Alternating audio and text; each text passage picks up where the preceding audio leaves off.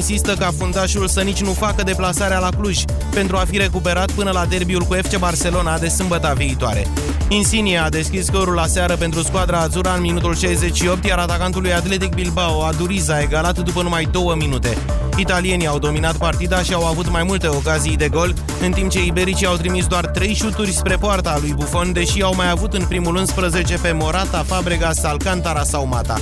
Amintim, România va întâlni Spania duminică de la 21.45 la Cluj. Din lotul lui Vicente del Bosque lipsesc Iniesta, Busquets și Diego Costa. Directorul administrației de licențiere din cadrul FRF, Viorel Duru, avertizează că fotbalul românesc este în colaps. El a declarat pentru ProSport că și sezonul viitor al Ligii 1 va începe cu echipe depunctate, așa cum s-a întâmplat în actuala ediție cu Petrolul și CFR Cluj, care au fost penalizate cu 6, respectiv 10 puncte. Viorel Duru este convins că va găsi din nou echipe care au încălcat regulamentul de licențiere. Cu siguranță una dintre ele este ASEA Târgu Mureș, care și-a anunțat și intrarea în insolvență. Informația momentului, primarul sectorului 2, Nicolae Onțanu, a fost arestat preventiv în dosarul în care este suspectat că a primit mită un teren de 1500 de metri pătrați aflat pe malul lacului Colentina și avocata Loredana Radu, nepoata fostului ministru Gabriel Oprea, a fost arestată preventiv. Vom reveni cu amănunte. 13 și 16 minute, acum începe avocatul diavolului. Iorgu Iano și mulțumim la avocatul diavolului o dezbatere despre viitorul nostru într-o Europa aflată sub uh, asaltul atentatelor terorist-islamiste. Începem în două minute. Europa FM. Pe aceeași frecvență cu tine.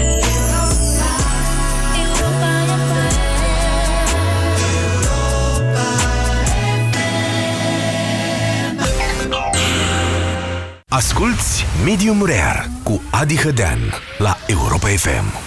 Am intrat în lumea asta la 19 ani și de atunci m-am apropiat de bucătărie mereu, căutând fără încetare bucătăria mea. Pot să număr la prima vedere cel puțin 10 urme de cuțit, ușă de cuptor încins, feliator, mandolină, ulei clocotit, bătături de la cuțit, astea doar pe mâini. Mai sunt și unele care s-au vindecat bine și nu se mai văd clar, dar pe care mi le amintesc perfect. Sunt Adi Hădean și vă aștept duminică de la ora 12 la Europa FM cu Medium Rare. Ofertă de sărbătoare! Vino la Bila în 25 martie și ai cu Bila Card Plus 25% reducere la tot sortimentul de pește proaspăt și congelat. Detalii în magazine! Afacerile încep cu o idee și cresc pe net. Vino cu numerele afacerii tale la Orange și îți oferim tot ce ai nevoie să o dezvolți online. Ai iPhone 6 de 16 GB la 47 de euro cu TVA, nelimitat apeluri naționale, plus 16 GB internet 4G cu abonamentul Orange Pro 42 la portare. Te așteptăm în magazinele Orange și pe www.orange.ro pentru detalii. Eu nu mai vin cu tine cu mașina, punct. Dar uh, ce-am greșit? E puraj. Nu mai spune e puraj, că tot timpul mi-e rău când mergem undeva. Ori am rău de mașină, ori nu știi tu să conduci. Eu nu mă mai urc în mașină. Emetix, formula complexă creată pentru orice rău de mișcare. Ai rău de mișcare? Ia Emetix. Acesta este un supliment alimentar. Citiți cu atenție prospectul.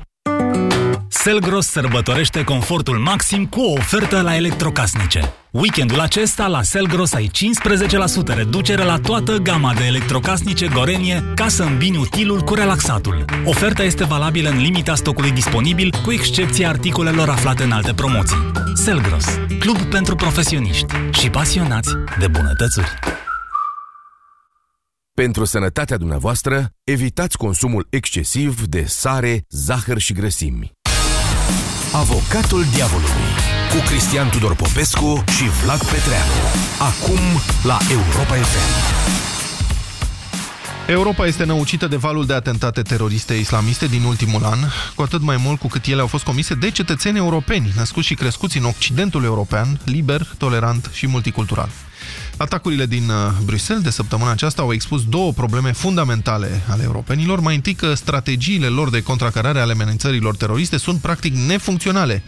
Apoi că nu doar autoritățile, dar nici cetățenii nu au nicio idee de fapt despre cum ar trebui răspuns pe termen mediu sau lung la aceste atacuri. Din punct de vedere formal, eșecul serviciilor de securitate europene este total și rușinos.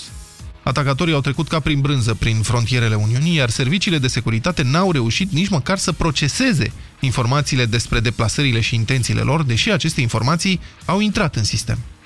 S-a pierdut uh, și informația că Turcia a deportat unul dintre teroriști cu avertismente clare către guvernul olandez cu privire la natura activităților acestuia. S-a pierdut și informația precisă cu privire la adresa unde se ascundea unul dintre atacatorii din Paris, din noiembrie anul trecut.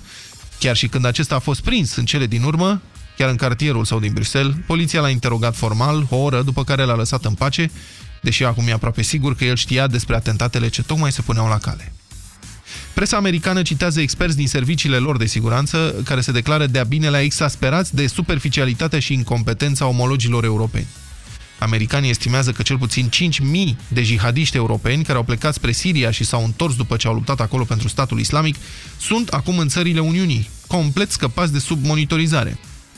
Politicienii europeni, la rândul lor, par totalmente depășiți de gravitatea situației și tot ce reușesc să producă drept răspuns sunt apeluri găunoase la calm și la toleranță.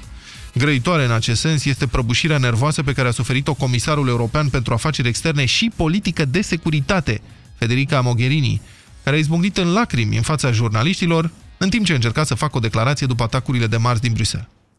În acest context, europenii de rând, de rând sunt și ei confuzi. Iată-ne, pentru prima dată în istorie, chiar pe continentul nostru, ținta unor atacuri teroriste motivate religios, prin interpretarea ideologică a islamului.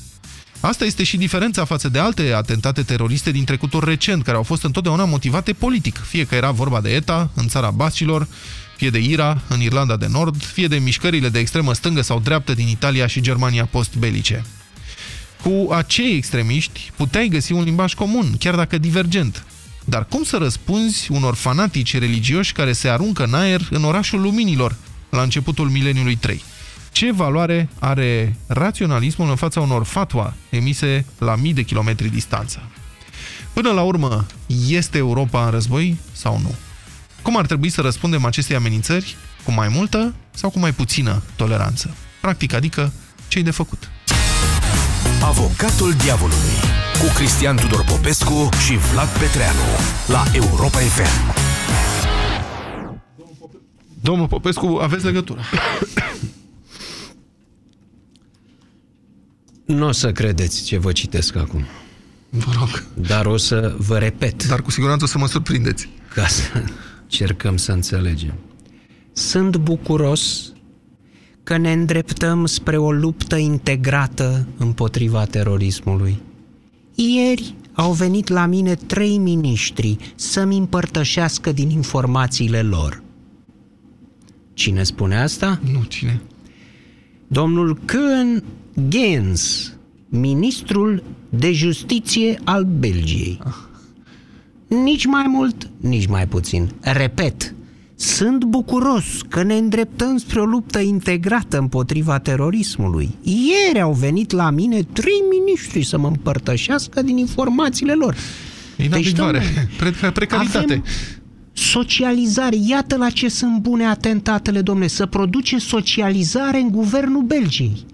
Adică ministrul de justiție care până mai ieri suferea, avea carențe de comunicare umană cu ministrii din guvern, iată care această problemă pe cale de rezolvare. Au venit să împărtășească, domnule Ilaț, cu el.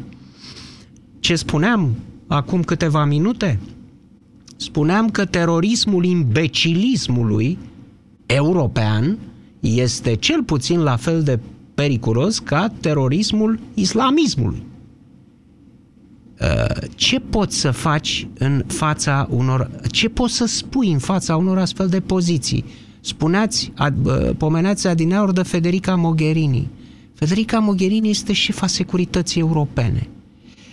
Ce mesaj transmis tu, securist, șef al Europei, cetățenilor celor 500 de milioane de cetățeni europeni când izbucnești în plâns?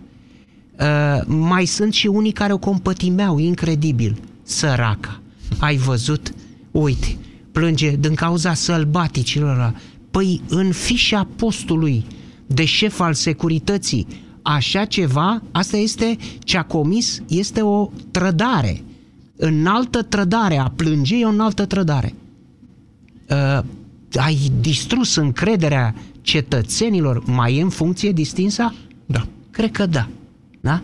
Și vine și domnul Juncker Jean-Claude Juncker, pe care l-ați citat adineauri, și ne spune să cântăm imnuri de slavă, eventual lui Allah, împreună cu tinerii musulmani și tinerii creștini, că el se bucură, că vede că lumea cântă și că nu ne e frică. Deci... Și atunci care e răspunsul, domnul Popescu? Care trebuie să fie răspunsul? Mm-hmm. Răspunsul? Păi, hai, uh, am spus la un moment dat, acum două zile, trei zile, chiar atunci, în prima oră de după când a izbucnit în media vestea atentatelor, am spus că așa ceva se poate întâmpla într-o zi și pe aeroportul Otopeni. Am fost consternat după aceea de reacțiile de pe net ale conaționalilor mei în legătură cu această afirmație. Te-ai tâmpit, băi, Popescule, ce treabă avem noi cu Bruselul? Ce avem cu Parisul? Ce să vină aia pe otopene aici? N-am nicio treabă, nu? Ce spui tu, străine? E, uh, m-a indignat asta, dar acum realizez că de fapt această atitudine poate fi regăsită la nivel european, nu numai în România. Ce treabă avem noi cu proștii aia de belgieni? Pentru că în bancurile francezilor cu proști, eroii sunt belgienii. Vezi? Uh-huh. Ce treabă avem noi, în general? Primim o informație, noi belgienii primim o informație de la turci în legătură cu un ins potențial terorist cu grad mare de periculozitate. Păi da, noi primim de la... Ați văzut reacția? De aroganță indignată. Adică cum, domne, Turcia ne informează pe noi, domne? Da? Uh, polițistul din Malin. Polițistul din Malin a făcut un, un în decembrie, deci 2015, a făcut un uh, raport amănunțit în legătură cu adresa, cu legăturile, adresa exactă unde stă în Bruxelles Salah Abdeslam, cu legăturile, cu tot doar să fie săltat a doua zi. De ce acest raport a rămas în sertarul poliției din Malin și n-a mers la Bruxelles? Pentru că unii sunt valoni și ceilalți sunt flamanzi. Da? Deci același fenomen pe care l-am identificat acest confort egoist, uh, acest localism împins la extrem, pe care l-am provincialism, dacă, uite acum am dat provincialism european, pe care îl identificam la români, Iată că îl regăsim și acolo. Pot să fac o completare? Vă rog. Am citit înainte de a începe emisiunea un interviu uh, dat, uh, sau mă rog, referit la un interviu dat de fostul șef al serviciilor franceze de securitate până în 2012, care spune că Franței i s-au oferit după atentatele de la Charlie Hebdo de către serviciile secrete siriene informații cu privire la jihadiștii francezi care s-au, au luptat în Siria de partea statului islamic și s-au întors în Franța, dar serviciile secrete franceze au refuzat aceste informații invocând motive ideologice. Și anume, nou? condiția serviciilor secrete siriene era de reluarea cooperării între serviciul secret francez și serviciul secret sirian. Francezii au spus, noi nu vrem să vorbim cu voi. Deci, din nou, domnule Și dacă această aroganță... Păi este vorba de ce spuneam la început. Este vorba de teroarea imbecilismului fundamentalist. Există islamism fundamentalist și există imbecilism fundamentalist, cum este și al serviciilor franceze. Cum să nu iei informații? Informații ei de oriunde. E un principiu simplu. Da. În, în munca de informații că oricine poate fi sursă, după aceea le verifici, le cross-corelezi. Corelezi. Dar iei informații tocmai din interior, de la dușman, dacă vreți. Experții deci... americani de securitate acuză, îi acuză pe europeni că nu, uh, că nu cooperează între, că serviciile secrete din Uniunea Europeană nu cooperează, că informațiile nu trec frontierele. Deși frontierele sunt permeabile pentru teroriștii jihadiști care se plimbă de colo-colo fără să fie controlați, informațiile nu reușesc să treacă de frontiere. Dar alternativa la această situație, știți care este? O mai mare integrare. O Uniune Europeană federalizată, poate după model american. Suntem pregătiți de cedarea suveranității? Către o structură transeuropeană? Deja nu se mai pune problema în direcția asta. Se pune problema dacă se va reveni la structuri naționale. ca să nu zic naționaliste, în momentul de față. Fiecare își rezolvă întrucât ce a fost această lovitură, cum s-a spus, în inima Europei? Ea tinde să demonstreze cetățenilor europeni că această entitate numită Uniunea Europeană, Uniunea Europeană nu e capabilă să-i apere. În niciun fel. Și atunci care este alternativa? Care e cealaltă posibilitate? Ne apărăm fiecare cum putem. Uh-huh. La noi în țară. Unii cu garduri, cum fac Orban, uh, Austria, uh, acum, uh, alții uh, cu serviciile lor orientate pe, uh, secrete orientate pe teritoriul național, nu ne interesează dacă pe voi vă aruncă în aer la Bruxelles, pe noi la Paris nu ne interesează chestia asta, ne vedem de uh, ale noastre, da? Uh, unii încep să considere că e interesant ce spune candidatul de prim plan la președinția Statelor Unite, Donald Trump, care spune, domne, să facem un gard la granița cu Mexicul, să alungăm musulmanii din țară, să omorâm familiile teroriștilor ca uh, în replică.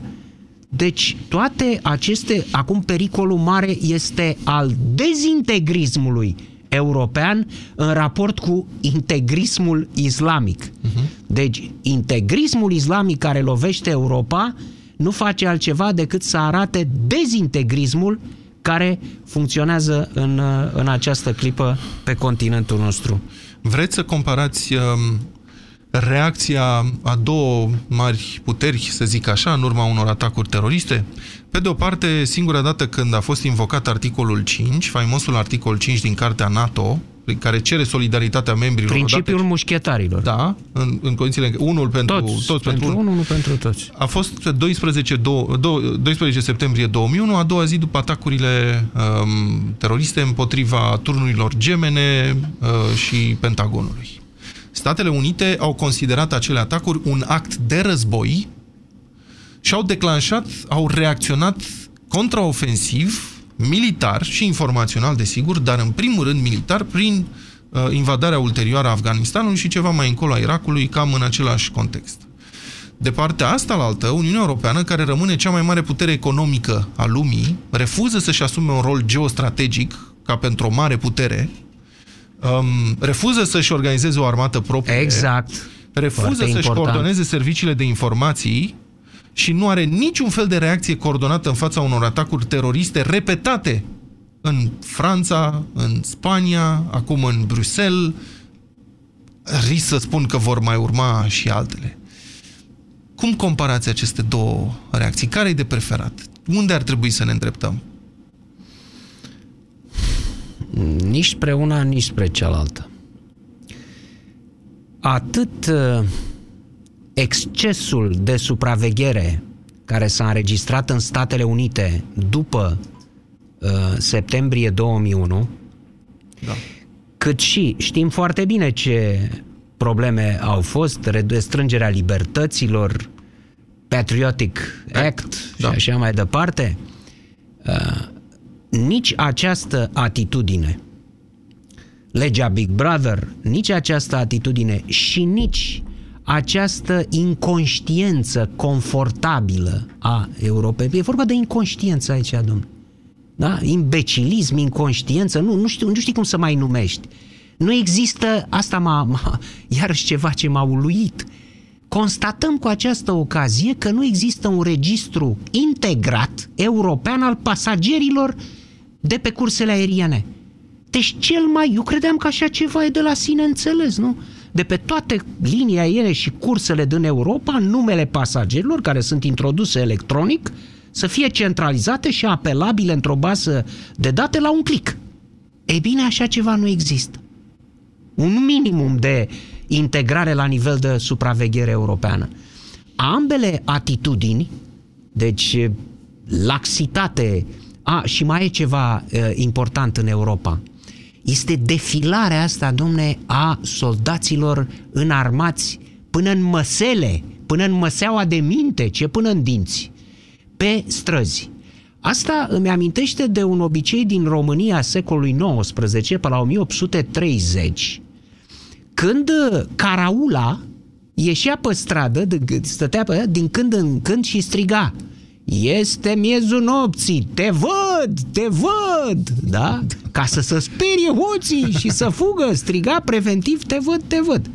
E, nu e nicio deosebire între militarii ăștia care arată, când te uiți la ei, arată ca din uh, soldatul universal sau din Terminator și de fapt ei sunt niște caraule uh-huh. care strigă te văd, te văd. Uh, cum să spun eu, niște marionete de care puțin le pasă uh, teroriștilor care au căile lor, nu interesează așa ceva. Și atunci, m-ați întrebat care e soluția. Ambele sunt forme, ce am spus, uh, supravegherea excesivă, cât și uh, laxitatea excesivă sunt forme ale incompetenței. Despre asta vorbim, domnule. Nu este nevoie să treci prin sită, prin ciur și prin dârmon toată populația unei țări ca să descoperi. Nu trebuie să supraveghezi toate site-urile, toate telefoanele mobile, să iei la prefirat pe toată lumea. Asta o faci dacă ești incompetent.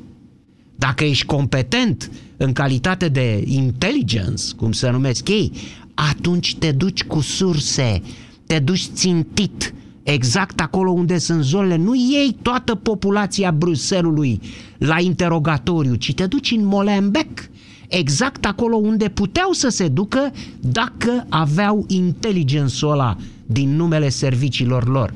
Și invers, nu trebuie firește acum soluția cealaltă, că am văzut-o și în România, uh, persoane cu grad universitar de la Cluj, mă rog, un individ cu uh, cu concepții destul de dubioase și până acum, dar care, dumne, profesor universitar de la Cluj, care spune să mai terminăm, mai duceți-vă dracului cu toleranța asta voastră, islamul n-a adus niciodată nimic bun, este rău, declarat islamul rău, asta e iarăși o formă a incompetenței. Din nou, pentru că nu ești în stare să îi prinzi pe oamenii ăștia, deși aveai toate posibilitățile, atunci declarăm islamul ca fiind cauza, toți musulmanii ca fiind răi, sau invers, trecem, vedeți că se aseamănă aceste atitudini. De fapt, pe asta și mizează ce face ISIS. Pe a aliații principale a Isusului sunt cei care răgnesc acum că întreg islamul este rău. Și nu, nu mai am timp, pentru că trebuie să, sigur trebuie să vorbească telespecta- ă, ascultătorii noștri, dar o să revin la un moment dat în legătură cu fundamentalismul religios islamic și creștin din Europa. O chestiune extrem de importantă. Sună-l pe avocatul diavolului la 0372 069 599. Bun, ne-am lungit să luăm telefoane. Cristi, bună ziua, mulțumim foarte mult că a stat uh, pe linie cu noi. Sunteți în direct. Ce ne așteaptă? Ce, ce se alege din Europa? Bună ziua, domnilor și ascultătorilor dumneavoastră. Fascinantă expunerea celor două părți. Uh, părerea mea că s-a ajuns la situația asta datorită lâncezelii Eh, care caracterizează organismele europene și mai ales al acestei nenorocite corectitudini politice care face pe fiecare să danseze în jurul cozii. Mhm. Nu se iau măsurile care trebuie. Incompetența este ridicată la nivel de Ce măsuri? Dați-mi un exemplu, Cristi. Ce măsuri? Că ziceți că vă deranjează, adică... Părere... Da, ziceți. Părerea mea cred că ar trebui cauteriza boboiul ăsta din Orientul Mijlociu, sub orice formă, economic, militar, diplomatic pe care îl vreți, o acțiune concertată care să stingă acel focar care servește de bază pentru toți cretinii care fac ceea ce fac, iar în al doilea rând o trezire mai bine decât această trezire rude awakening, cum se spune în limba engleză, pe care ne-au dat aceste atentate, cine nu și-a făcut treaba la nivel european să plătească și să vină oamenii care trebuie să... Bine, ăștia sunt niște să... birocrați, dar buboiul ăla, cum îi ziceți dumneavoastră, pentru sterilizarea lui este necesară, sunt necesare soldați pe teren, cum se spune, boots on the ground. Dar alterna- alternativa este mai bine să moară soldați pe front decât să moară civili nevinovați bine. în aeroporturi și în gări de tren. Deci votați pentru uh, soluție militară. Florin, bună ziua, sunteți în direct. Uh, bună ziua! Vă rog, mulțumim că a stat cu noi. Da. În primul și în primul rând aș dori să-l salut pe domnul Cristian Tudor Popescu, al cărui fan înrăit sunt în primul și în primul rând. Referitor la Aoleu, subiect, Florin, te rog mult, hai să zicem că suntem prieteni, nu că ești fanul meu, te rog mult. Nu, nu-mi place fan, iartă-mă, fan eh, vine, e o prescurtare de la fanatic. și vorbim de... Hai să zicem că suntem prieteni, e Domnul bine? Popescu, nu-l intimidați pe Florin. Nu, Da, din aveți, potrivă. Vă rog, aveți Florin. perfect, în situația asta aveți perfectă dreptate, chiar sunt un fanatic în ceea ce privește. Vă rog. în ceea ce vă privește. La chestiune. Uh, Bun, în legătură cu subiectul de astăzi, aș dori sau pun, pun și eu două întrebări. Da. Uh, Nu știu dacă sunteți neapărat în măsură să-mi răspundeți. Poate sunt două întrebări retorice. În primul și în primul rând, nu pot să-mi dau seama de două chestiuni. Chiar domnul Tudor Popescu are un curs superb, l-am vizionat pe internet în legătură cu tehnicile de manipulare.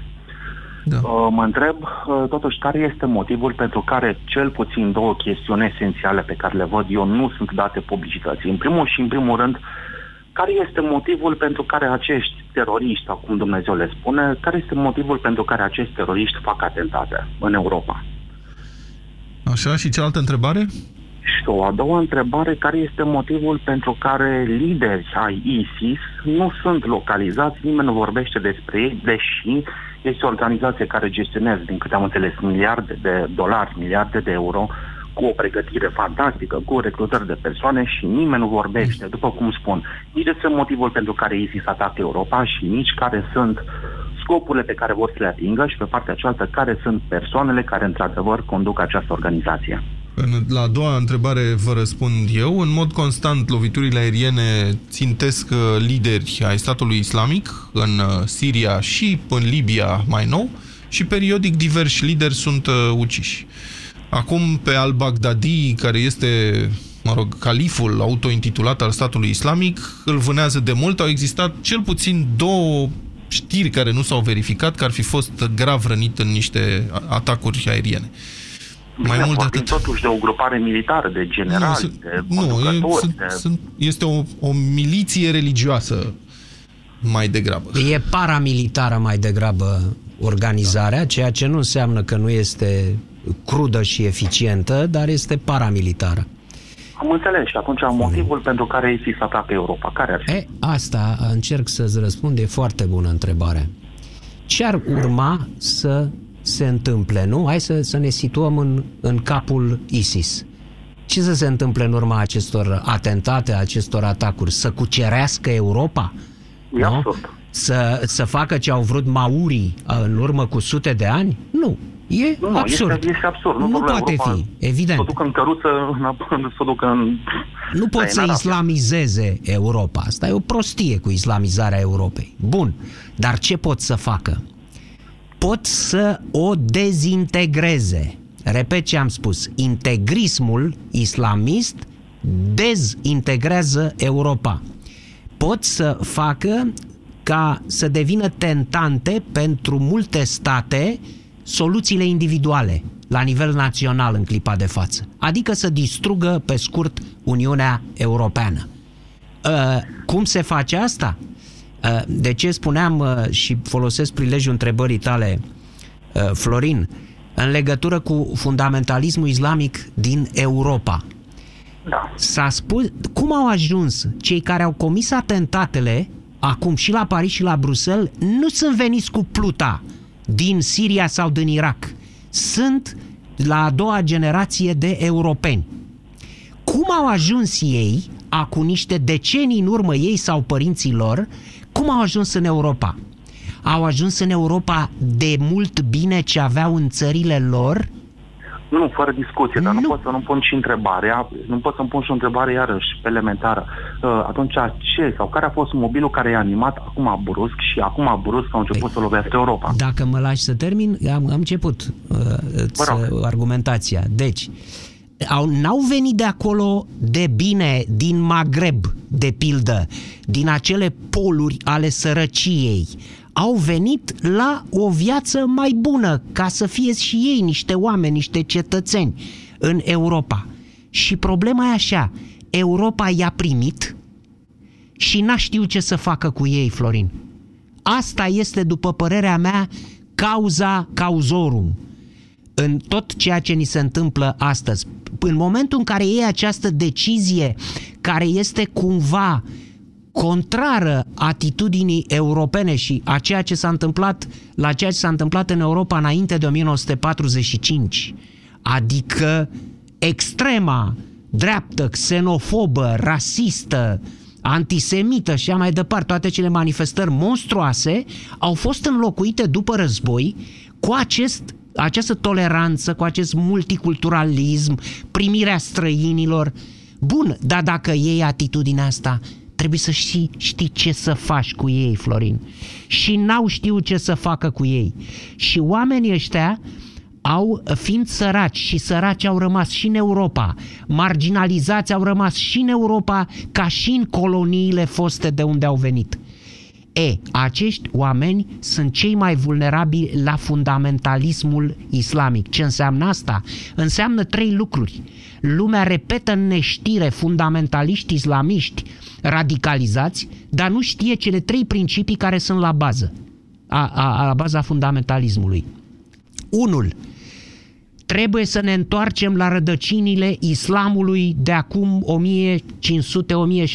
1500-1600 de ani să aplicăm ad literam ce era pe vremea profetului. 2.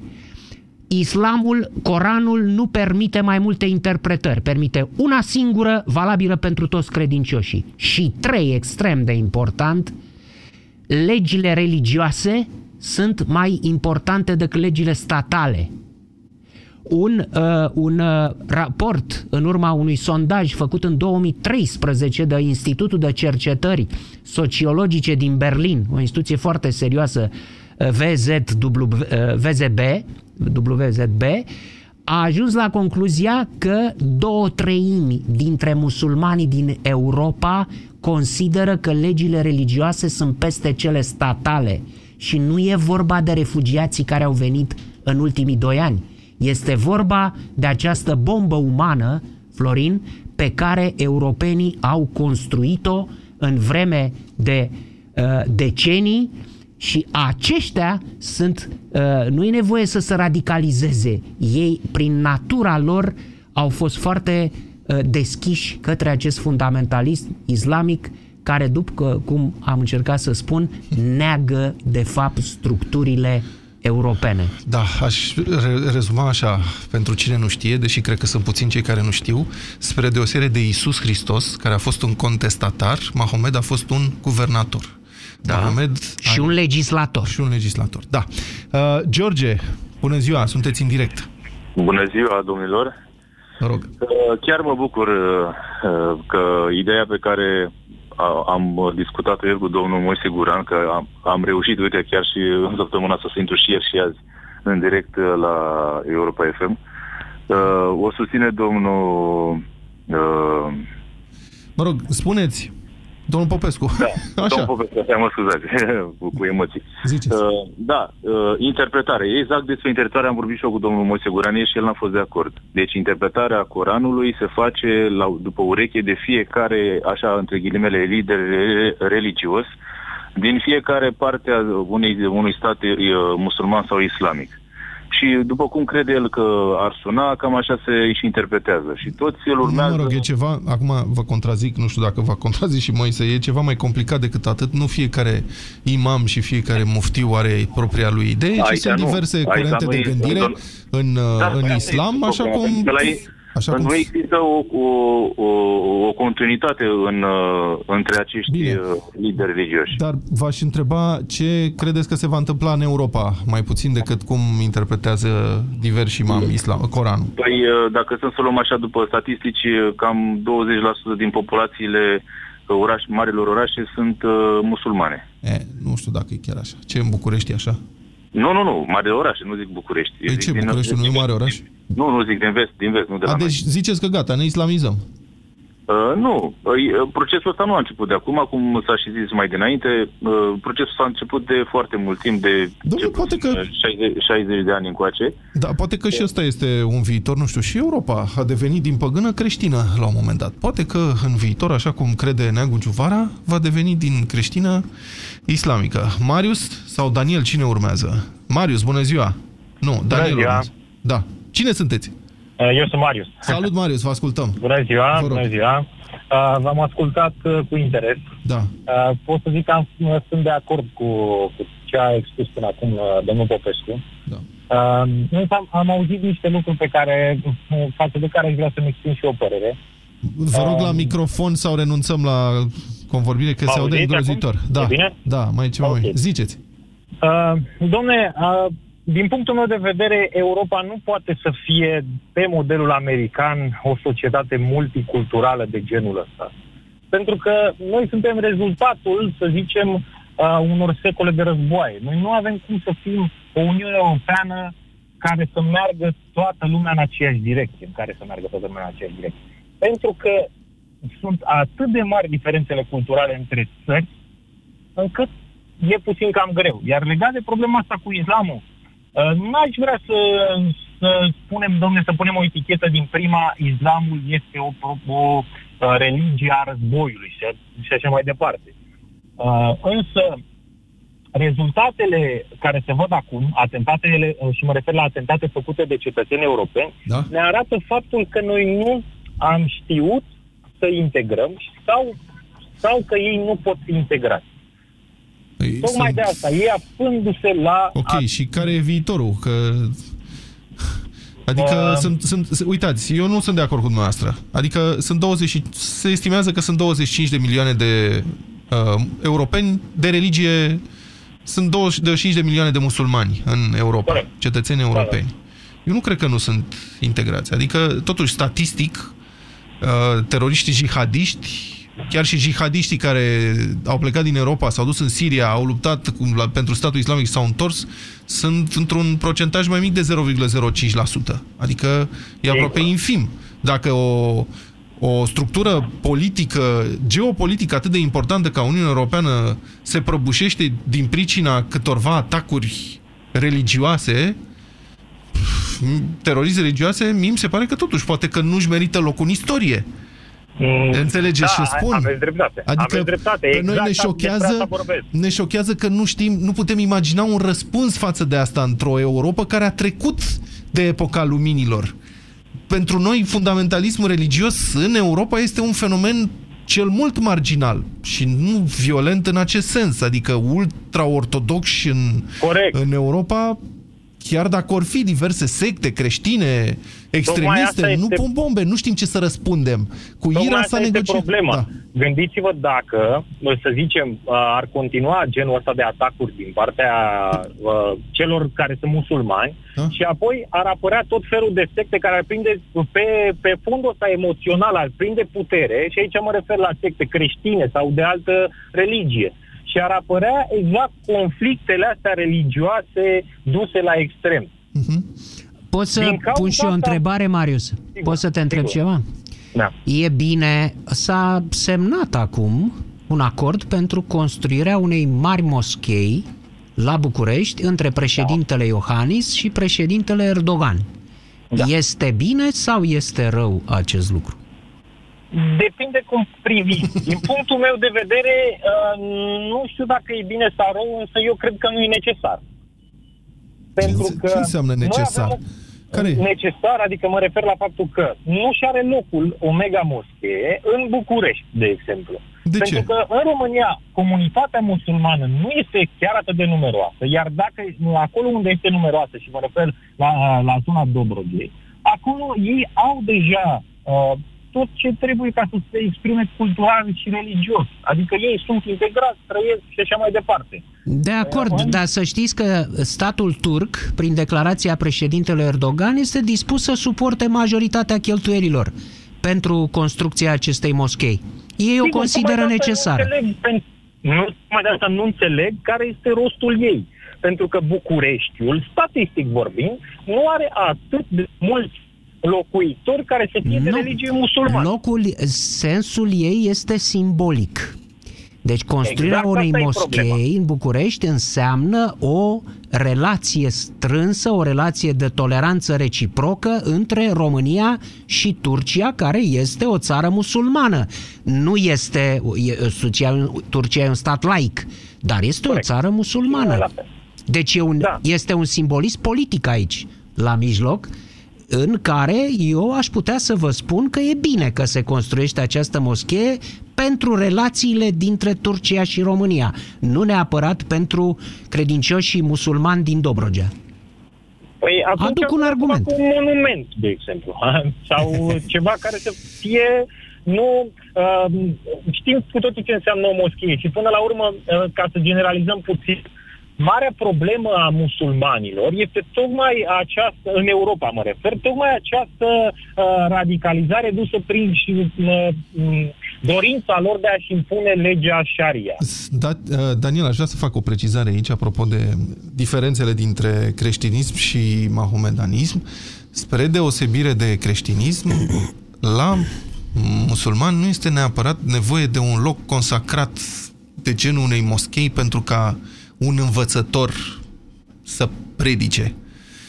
Lucrurile astea se pot întâmpla și în apartamente, în garsoniere, în muftiatul din România, muftiatul musulman din România, care este apropiat de statul român și care reprezintă o comunitate musulmană care a fost întotdeauna, sau mă rog, cel puțin de la independență încoace, loială statului român, încearcă să spună asta, că în România și mai ales în marile orașe au apărut tot soiul de astfel de învățători cu agende diferite de cele uh, ale muftiatului, sponsorizați din cercuri wahabite sau mai apropiate de un islam mai radical, mai fundamentalist și că construcția unei moschei atât de impunătoare ar putea reprezenta ar putea face cuvântul mai greu ca să, nu știu cum să explic, ca să nu jignesc pe nimeni, ar putea da mai mult prestigiu muftiatului și poate ar putea îndepărta unii musulmani din România de tendințe jihadiste. Um, mai avem timp pentru o concluzie. 30 de secunde, domnul Popescu, ne îndreptăm spre cu Europa asta uh, noastră. Da, că a venit vorba de moscheea, Marea Moschee, păi e aceeași problemă cu Catedrala Mântuirii Neamului dacă ne gândim, da? ce spune Biserica Ortodoxă Română? Că această catedrală a mântuirii va fi o lovitură dată sectanților uh, și va întări da. ortodoxia din România. Da?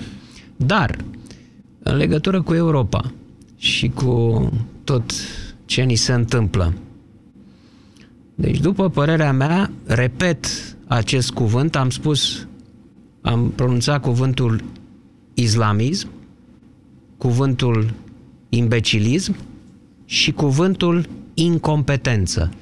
Cel mai periculos dintre toate cele trei este incompetență. Despre asta vorbim aici. Ce se întâmplă acum nu se datorează fanatismului religios,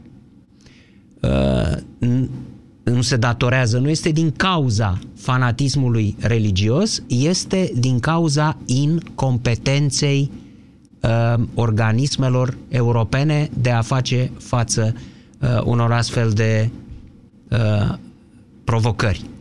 Uh, este un mod de a se ascunde. Ce vedem, toate reacțiile astea pe care le vedem acum, sunt moduri de a ascunde incompetența sub preș Soluția pentru tot ce discutăm este acțiune competentă la nivelul serviciilor secrete, la nivelul programelor sociale antiradicalizare în Anglia, care nu e pe continent și care a fost arsă rău de atentate în 2005, există așa ceva. În Europa nu există niciun program antiradicalizare pentru musulmanii europeni. Deci, trebuie ca Europa să devină competentă în legătură cu soarta propriilor cetățeni, pentru că acum demonstrează că nu este. Avocatul diavolului cu Cristian Tudor Popescu și Vlad Petreanu la Europa FM. Ascultă deșteptarea la Europa FM. De 7 și 30 dimineața, 7 jumate, un echipaj de la Poliția Rutieră Piatra Neamț oprește un autoturism. Și la volan un domn, acte, n-am ce a zis ăla. Avea o alcoolemie Ave... de 0,4 la mie. Eu am tocmit actele pentru dosarul penal, după care domnul din dreapta a zis, conduc eu mașina până... L-a oprit poliția și pe la puțin mai încolo. Ăsta avea carnet, în schimb. Deci, ăla fără carnet a condus și beat. Pe la... care l test condusul, că mie mi-a carnetul. Deșteptarea. În fiecare zi, de luni până vineri, de la 7 la 10, Vlad Petreanu și George Zafiu dau deșteptarea la Europa FM. Împreună pentru o dimineață mai bună. Cel mai rău este că nu o poți controla. Ți se poate întâmpla oriunde, în autobuz, în timpul unei întâlniri importante, la birou, la petreceri. Incontinența urinară se poate